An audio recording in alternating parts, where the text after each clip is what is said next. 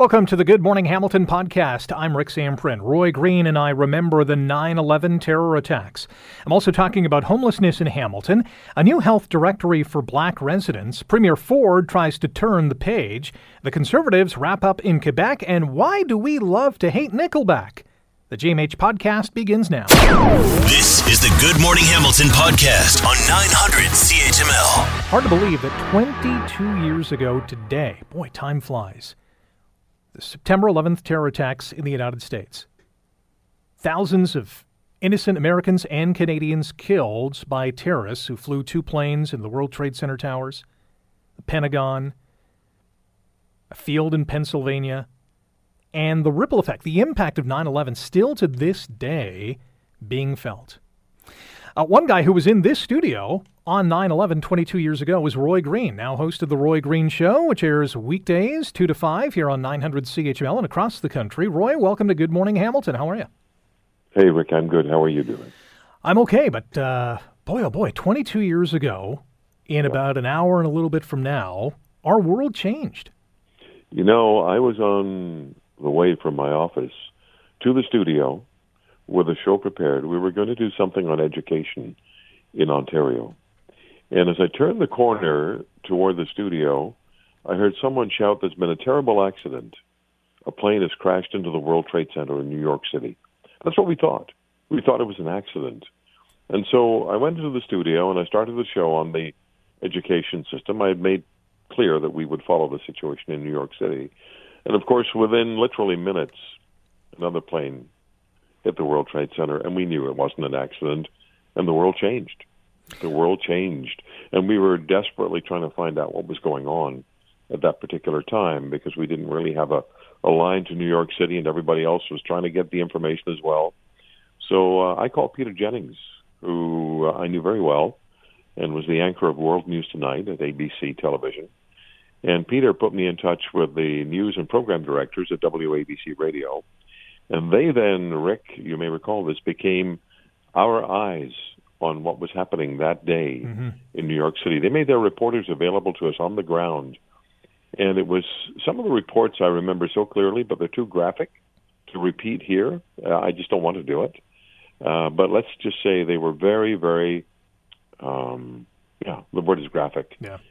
And and the whole day, Rick, just developed. Right? You mentioned Flight 93, where the passengers uh, took on the terrorist and crashed the plane into that field in Pennsylvania. I spoke with the father of a young woman who was a passenger on that plane, who was talking to her mom on a mobile phone on the plane as it was being hijacked, and said to her mother at the very end, Mom, I have to go now. There's something taking place.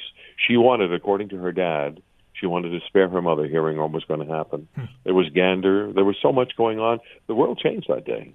As you're sitting in this studio 22 years yep. ago, what was yep. the most memorable takeaway from that broadcasting experience?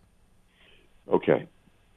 Um, one of the WABC reporters, who was very close to the World Trade Center, said to me, My fear is not of this building crashing down.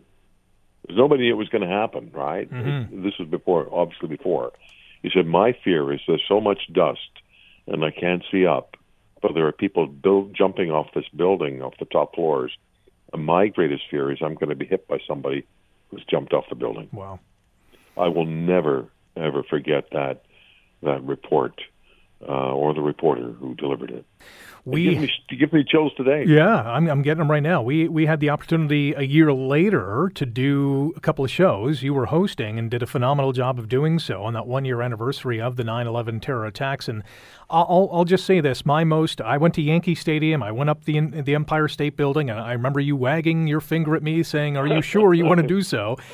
I did, yeah. My biggest takeaway from New York was, and I remember taking the cab ride with you to Ground Zero and just seeing the expanse of what had happened there and how big yeah.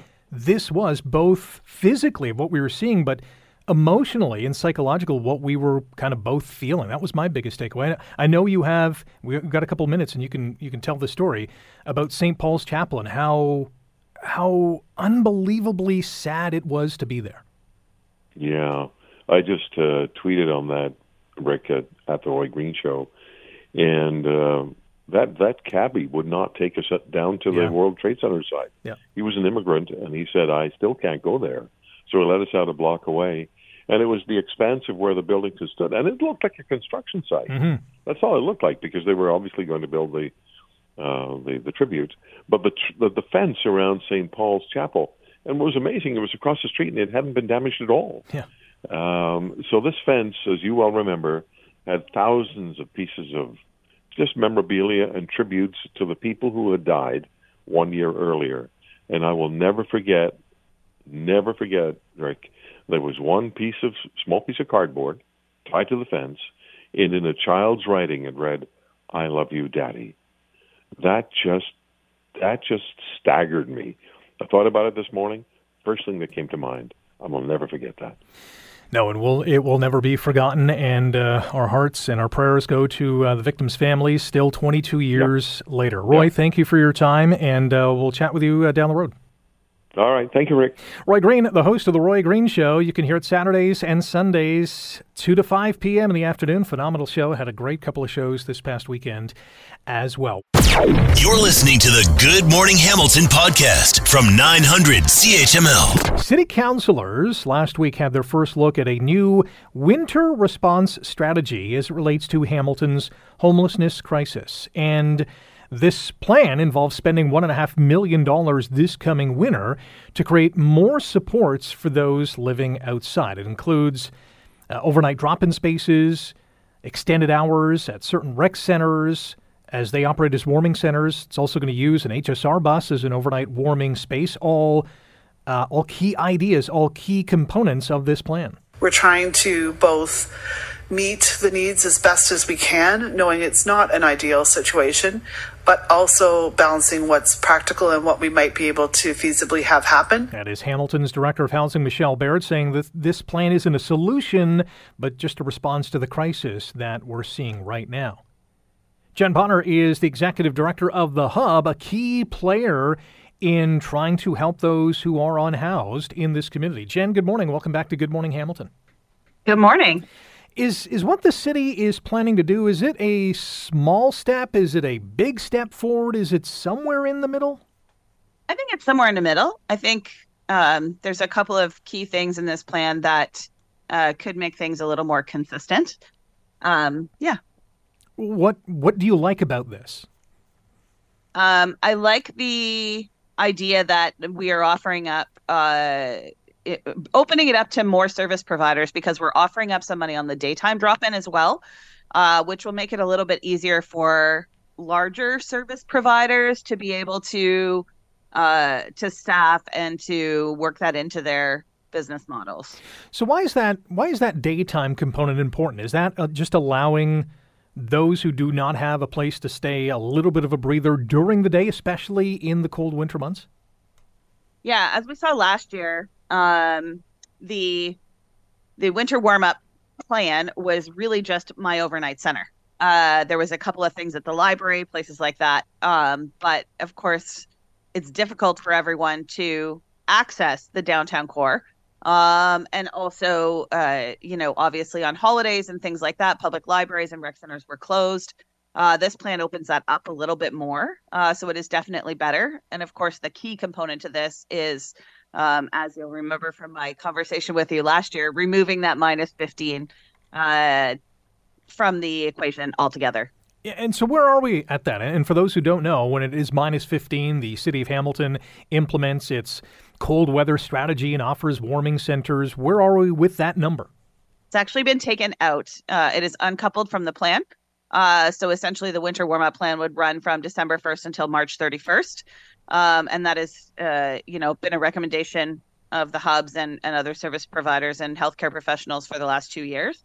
Uh, so the city has finally taken that out of the plan. And so that's regardless of the winter. It could be plus two in, on December 18th, and it's still going to be in effect.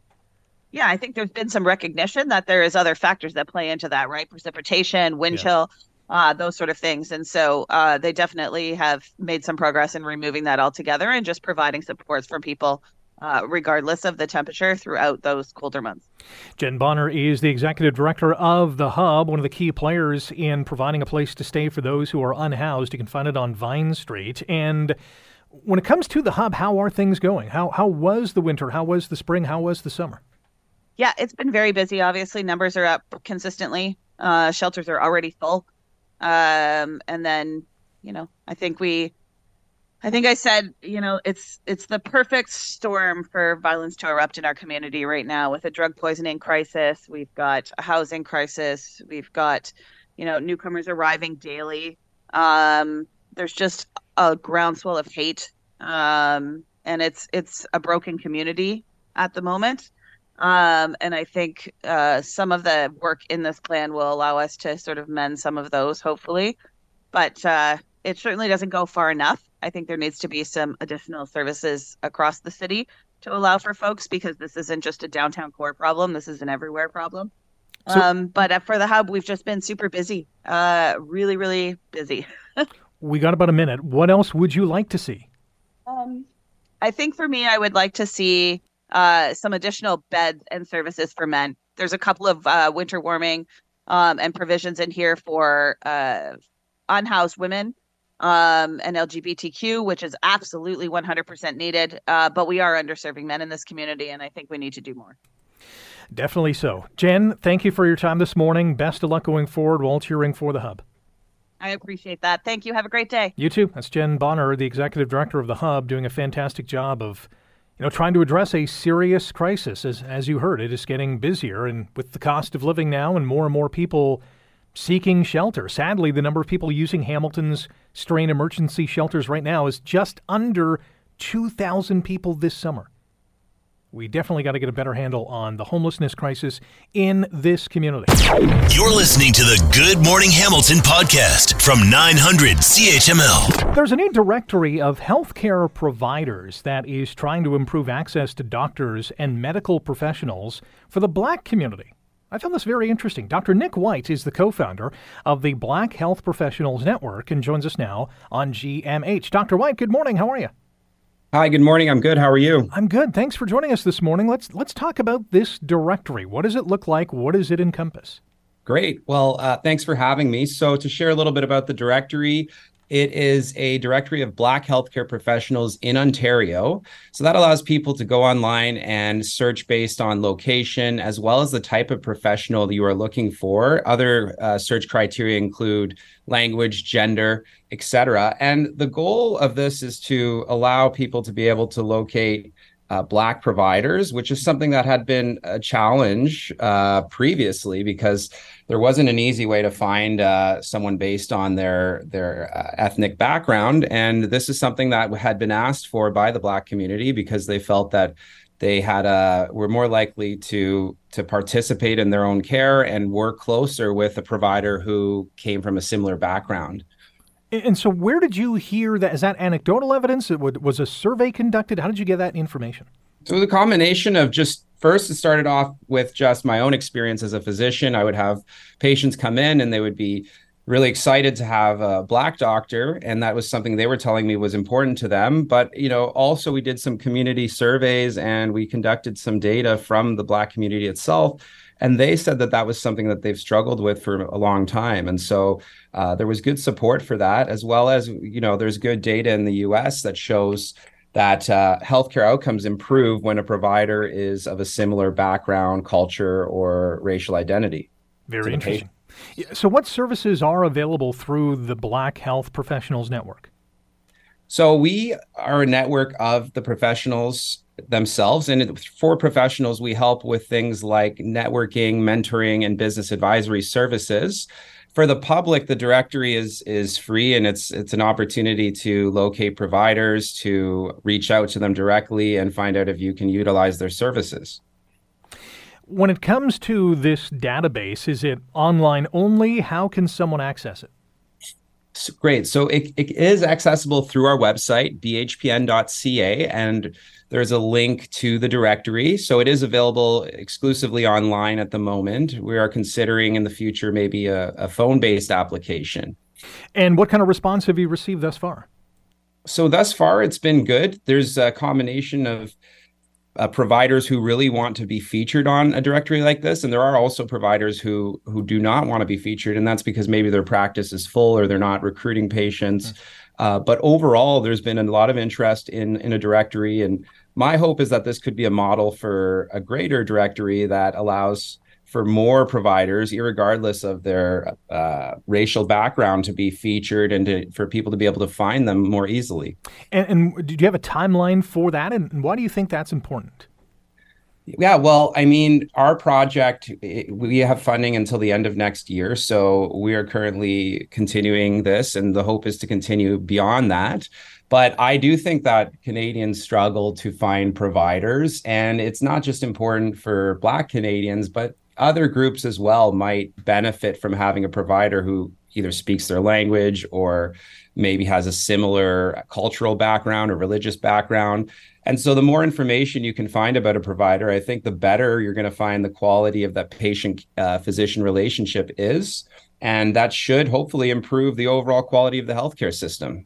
I know there is a family doctor shortage in this community and others. Do you, do you think this will kind of help address that uh, to a certain extent? Yeah, I hope it will. We are finding some of the younger family doctors who are just getting started are interested in sharing their availability and recruiting patients, but generally it's it's tough because many family doctors fill up very quickly and we probably do not have enough in this province and so we need to think about as many tools as we can to increase access to primary care especially. And so a directory might be a good option for for us to look at. And that's what we're hoping that this can serve as a case study for improving the directories that we utilize for our, our physicians and healthcare pra- practitioners in this province. We have a couple more minutes with Dr. Nick White, co founder of the Black Health Professionals Network. Find it online at bhpn.ca. There is a degree of, of distrust of the healthcare system when it comes to racialized communities. Has that improved over the past few years, or are we still at a, a stumbling block or a little bit of a brick wall? Well, we saw that during COVID, there was uh, certainly some disparities in terms of the communities affected and the outcomes with COVID. And part of that could be, and again, this is speculation, it could be that maybe there was a mistrust in some of those communities. So, um, by allowing, for instance, the Black community to to utilize Black providers, we hope that there would be an increase in trust and following the recommendations that they receive. So public health is a good good application for this. Um, it's too early to say if things have improved. The data always lags a little bit behind, but the hope is that we can continue to have initiatives like this so we can try different approaches to improving access and trust in the healthcare system because it'll make a big difference for all of us if uh, Canadians feel that they can take the advice, listen to it, and follow the recommendations of their providers. I'd love to touch base sometime down the road to get an update from you, Dr. White. Appreciate your time this morning. Have a great day. Thank you. You too. That is Dr. Nick White. He's the co founder, managing director of the Black Health Professionals Network, online at bhpn.ca. And I think a phenomenal idea. If we're talking about improving the health of individuals in this community, this is a great idea to perhaps serve an underserved part of the community. You're listening to the Good Morning Hamilton podcast from 900 CHML. Many believe on Friday, Premier Doug Ford attempted to change the channel on his government's Greenbelt land swap scandal. It's not up to the teachers, it's not up to the school boards to indoctrinate our kids, to hear what the kids are doing, and not the school boards. I can't even figure out what school boards do nowadays, by the way. So, again, that was back on Friday. Premier Ford scolding school boards and educators that withhold information from parents about their children's sexual and gender identity, sexuality and gender identity, I should say. Amar Khan is a national online journalist with Global News covering this story and joins us on Good Morning Hamilton. Amar, good morning. How are you today? Hi, Rick. I'm doing well. How are you? I'm good. Take us back to Friday and the Premier's uh, uh, you know sentiment to school boards and, and educators. Yeah, I think it's one that I've spoken with many educators. Uh, they feel pretty disrespected by it because one, um, you know, the premier and his minister of education, they do kind of set the mandate for um, school boards across. So if they wanted to make a change, they could. um, and this is a change that has been made. But it's a really controversial subject. Uh, many folks there uh, believing that this is a changing of the the channel in many ways, trying to get focus off the greenbelt. We've seen the premier over the course of several weeks now um, be at different press conferences, um, some for mental health, uh, other for you know trade, uh, for education, uh, trying to get focus away from the greenbelt. Even at times, getting frustrated with reporters saying that you know you're still on this, you're still on this, and it is the the, the topic for many folks because we've now had two reports come back to back um, with some really serious uh, language in them saying that uh, the government was asleep at the wheel when all of this happened. So, uh, yeah, the, uh, I spoke to a number of sources too, and just they, they really felt like this was a ramping up of the language uh, and trying to pick a topic that is more controversial, one that many people will have opinions on, and you know, uh, in an effort to have folks not talk about the green belt, but instead talk about pronouns in schools. You spoke with a number of individuals, including the executive director of Pride Toronto. What did Kojo Modeste have to say?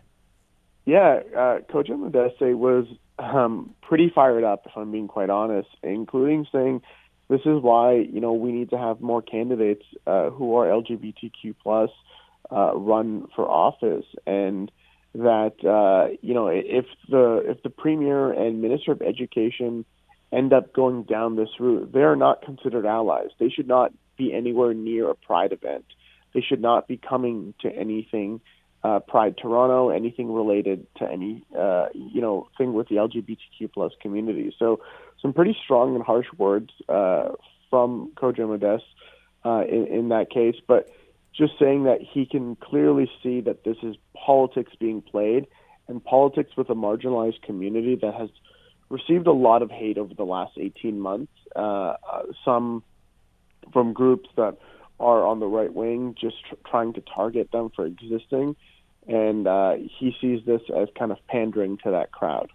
The uh, the channel changing from uh, Premier Ford um, you know, is, is really being met with another bump in the road because new this morning from Queen's Park Bureau Chief Colin D'Mello, as well as online journalist Isaac Callan, uh, Global News obtaining 2018 mandate letters from the Premier to his cabinet ministers demanding a high level of ethical standards. Yet here's Mr. Ford wanting the highest ethical standards, but he's not sticking to them himself. I personally don't see this Greenbelt issue dying on the vine anytime soon. What's your sense? Yeah, um, you know, first of all, Isaac and Colin are incredible at what they do. Uh, anytime I'm out in the field and I get to go to any of these Greenbelt protests or just talk with different people uh, in government or folks who have held high, higher positions, they keep saying the same thing, which is just, you know, this really matters to Ontarians.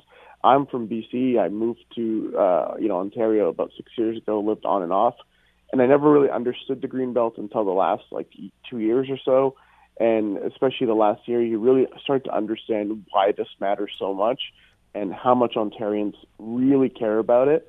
So you might get people from other parts of the country country weighing in saying, you know, just build the housing, build the housing. But to Ontarians, this really feels like a sign of disrespect because it was uh, consistently brought up that we won't develop this, we won't develop this, we won't develop this, we won't have scandals like the like the premier said in his, those in those mandate letters which he fought to keep secret. You know, they went all the way to the Supreme Court, if I'm correct, mm-hmm. um, and now uh, they're embroiled in this scandal where a chief of a chief of staff is gone, a housing minister is gone, and we have another housing minister who has had to hold successive news conferences in days to kind of go back and correct the record and say ch- change what he had said. So, uh, yeah, it seems to be a lot of um, it seems uh, from a lot of other people that they might have stepped in it and they're at a point now where it's too too hard to uh, course correct so it seems like they're just kind of going to go either down with the ship they're going to stay here or hope that you know uh, Ontarians really really forget about this and they get embroiled in you know their kids school their winters coming up all these different things but um, from my perspective and from what I've seen, is that this is something that people aren't going to be quiet about for a very long time. Agreed. The damage control by the Ford uh, government is not working, clearly. Amar Khan, thank you for your time today. Enjoy the day. Thanks. And it's Amar Khan, national online journalist with Global News. You're listening to the Good Morning Hamilton podcast from 900 CHML. Let's focus in on what happened this weekend in Quebec City because the Federal Conservative Party held a three day policy convention in which leader Pierre Poilievre spoke to party supporters on Friday. We should create more of what cash buys, grow more food, build more homes, and produce more resources right here in Canada. Bring it home. David Akin is chief political correspondent with Global News and joins us on Good Morning Hamilton. Mr. Akin, good morning. How are you today? Uh, very good, thanks. Yeah, it was a busy weekend. I'll tell you, the the conservatives were in a good mood. Um, you know, they they really liked their leaders. Seventy percent voted for him, but even more than that, I mean, you've seen the polls in the last month. Pick your pollster. Tories are up over the Liberals six, seven, eight, nine points. Uh, it's a pretty significant lead, and even more so. And this is probably more important for a party trying to, uh, you know, find more supporters and win an election. They are raising more money than all other parties combined, more than the Liberals and Democrats, Bloc Québécois, Greens combined have been setting record fundraising quarters under Poilievre. So, uh, yeah, they were in a great mood. And what they did on the weekend was, okay, we've got the money, we've got the, the polls, and, and they wanted to now sit down and start picking some policy priorities. So, what were your takeaways from this three day convention? What did conservatives come up with? Well, uh, they, they sort of, like any policy convention, I've been covering them for, for 20 years. Um, the the local uh, electoral district associations, you know, come up with what they'd like to see in a platform. So I think there was something like 200 submissions. They, then there's a committee that whittles down those submissions to about 60. So the convention opened up on on uh, on Friday with 60 policy proposals on defense, Arctic security, uh, NATO. Um, there, we're going to talk about some that, that passed on gender affirming care for young people, medically assisted uh, dying, and so on. I mean, soup to nuts in terms of policies. So that's they start with 60, and then they have spend they spend the weekend in workshops uh, debating these 60, and they whittle those 60 down to 30, and it was uh, and then those all get voted on on this on the Saturday. The process is important because this is grassroots, and and this party very much quote believes in the grassroots. And so uh, then they all voted on them on uh, on Saturday, 29 of the 30 passed. So, what were some of the things that passed? Um, some very sophisticated, to my my view, anyways, climate and energy policies and statements. There was uh, four or five motions on these uh, sorts of things uh, brought forward by um, electoral district associations in Alberta, in Ontario, all over the place. Um, it's worth considering. They, they, they obviously they don't want to tax our way to being green, but they all recognize the issue of climate change something needs to be done about it. And conservatives try to come up with some practical solutions on that. I mentioned uh, Arctic security and uh, stronger ties with NATO. Conservatives saying we'll try to get to that two percent of defense funding. Um, so uh, those those I thought were uh, very interesting. Uh, really want to beef up rail in- infrastructure, particularly passenger rail infrastructure uh, in this country to get our goods going around. I mentioned those sort of healthcare issues. The party did say we ought to ban gender affirming medical treatment for those who are under the age of 18. Also, the, the federal government ought to ban access to MAID, medically assisted dying, also for those under 18, but also for those with uh, mental illnesses. Those, those, last two seem to get a little more headlines, but it was quite a diverse range of uh, policy proposals that the that the party uh, came up with. But here's the really important thing: under the rules for the Conservative Party of Canada, it's the leader that has the last word on what goes in the platform. So Pierre Poilievre, he can he can put in the platform things that were rejected at the uh, convention, or he can ignore some of the platforms that were passed with objection. And some of the I mentioned this party thinks grassroots stuff is important. So some of the grassroots in the party thought this is too much power for the leader. The leader ought to listen to what the grassroots said. So they tried to get a motion passed to alter the Constitution to make the leader put stuff in the platform that the convention passes, but that motion failed. And again, I go back to what I said before. This party is quite united behind the leader, Pierre Poilievre. He's very popular. And so at the end of the day, uh, he's got 29 policy proposals and we're going to have to see which ones actually end up in the conservative platform. It's all up to Poilievre. Very interesting. We got 90 more seconds with David Akin, Chief Political Correspondent, Global News, covering the policy convention that the federal conservatives held over the weekend in Quebec City. I just want to hone in on the climate energy policy plan of this, or at least the ideas put forth at the convention, because just over the weekend, Stephen Guilbeault uh, from the Liberal Party tweeted that they, you know, the conservatives still do not have a climate plan. How important is it that Mr. Poilievre establishes something?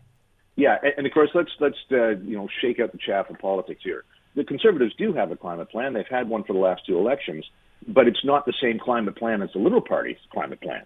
Um, I think that's important to point out. And to the degree that Canadians think it's very important that all parties have a credible plan on climate, you could say that maybe the Canadians looked at the Conservative plan and didn't think perhaps it was as credible.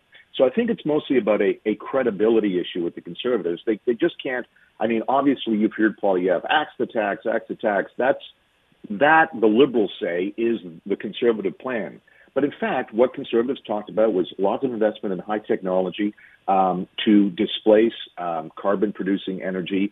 Um, lots of ways that Canada can, the federal government can invest in innovation to reduce uh, uh, high tech, et cetera. It, it, and there was a debate. There was a lot of conservatives said, no, we're not doing that. It's a waste of money. But the, the, the convention came through on it. So um, I, I do think, I mean, I'm looking at the last two elections, uh, climate and environment has been one of the top three issues that many swing voters vote on. I think right now affordability is certainly the number one issue. There's no question about that. But but health, but it's it's health, affordability, and in the last two elections, it's been climate change. So uh, the conservatives know this, and uh, and they want to be as credible as they can on that particular policy.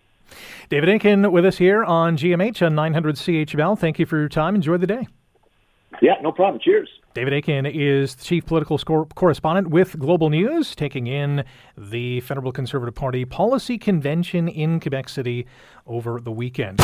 You're listening to the Good Morning Hamilton podcast from 900 CHML. New documentary premiering at TIFF looks at Nickelback and their legacy. It's called Hate to Love Nickelback. It premiered Friday at the 48th Toronto International Film Festival. In the 2000s, there wasn't a band on the planet that got more radio airplay than Nickelback. All of that exposure triggered a reaction. Why does everybody hate Nickelback? Nickel bad, Nickel hack, Nickel bomb, Nickel creed. Nobody picks up a guitar to be in the most hated band in the world. They were part of cancel culture before we had a name for it. They became the most hated band in music. We try and laugh it off. You can you can laugh off about 90% of it, and some of it it hurts. It looks like a great one again. Hate to love Nickelback. Also the focus of our Twitter poll question of the day. Are you a fan of the legendary Canadian rock band? Yes, no, or they're okay. Right now 42% of you are saying no, 37.5 say they're okay. Uh, 21% say yes. Javier say on our Twitter or X feed at AM900CHML. Send me a text at 905 645 3221. Well, let's ask a music expert. He's a publicist, he's a music commentator, and he's Eric Alper, and he joins us now on Good Morning Hamilton on 900 CHML. Eric, good morning. How are you? I'm good. How are you? I'm good. Why do we hate to love Nickelback? well, it's funny, you know, back in the I'm going to say early 2000s when they were signed to their record label Roadrunner Records. Hmm. Roadrunner was primarily a hard rock heavy metal label. And when the label did well, it wasn't necessarily selling a lot of albums, certainly not in the millions of copies that most labels dream of doing when, you know, they start.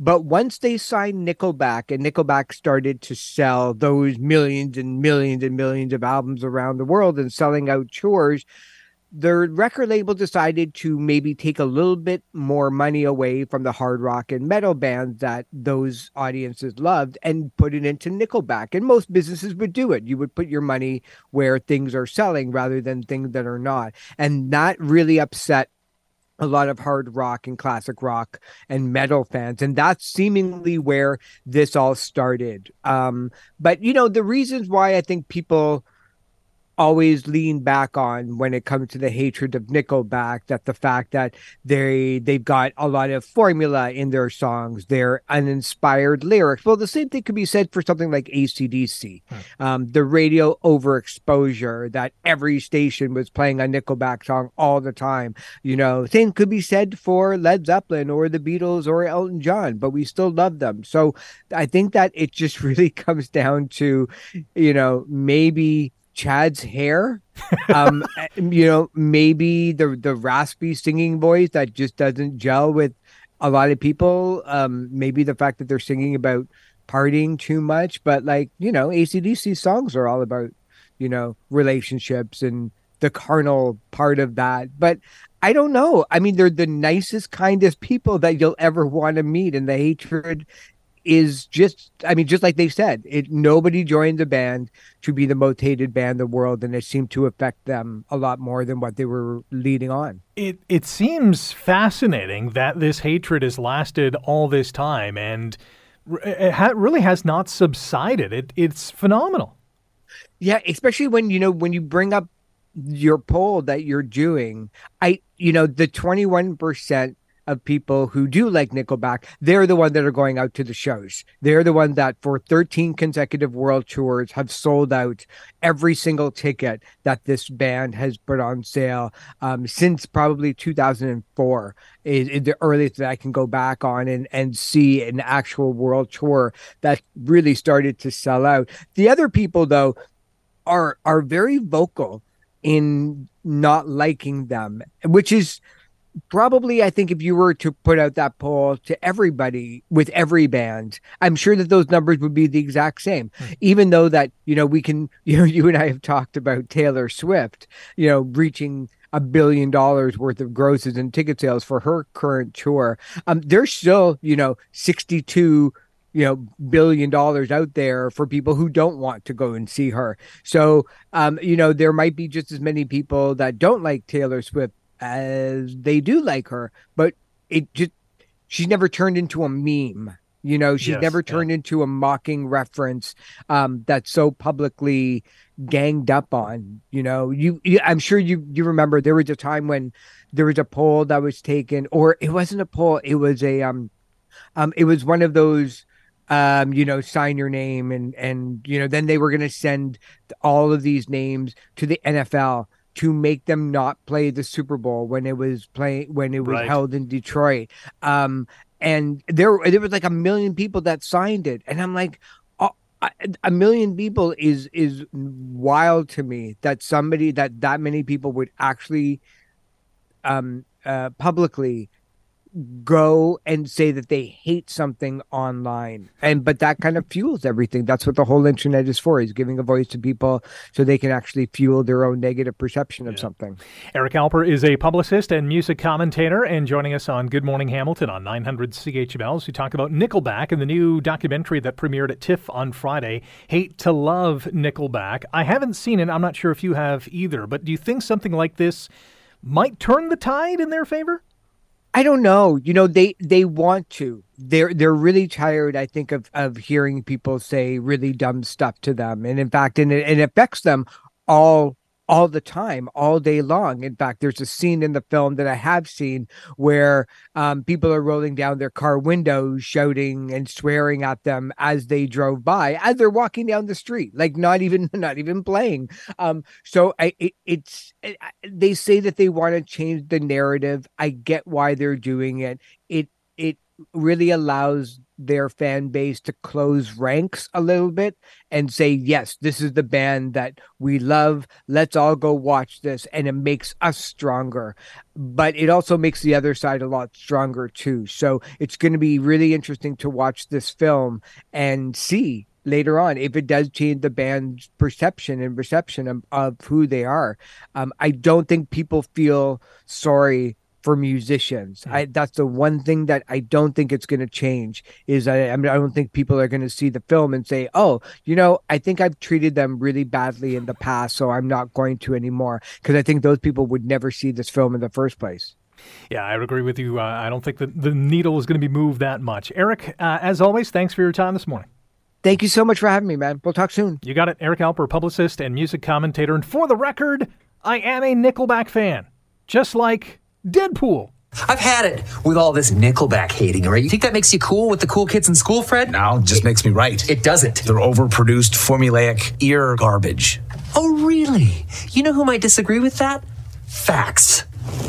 50 million albums worldwide, 11th best selling musical act of all time, Billboard's most successful rock group of the last decade, six Grammy nominations, 12 Juno Awards, those count, six Billboard Music Awards, two American Music Awards, one People's Choice Award, Canadian, and a partridge in a pear tree. Take that, Fred Savage. Thanks for listening to the Good Morning Hamilton podcast. You can listen to the show live weekday mornings from 5:30 to 9 on 900 CHML and online at 900CHML.com. The Good Morning Hamilton podcast is available on Apple Podcast, Google Podcast, and wherever you get your favorite podcast. I'm Rick Zamperin. Thanks again for listening, and don't forget to subscribe to the podcast. It's free, so you never miss an episode, and make sure you rate and review.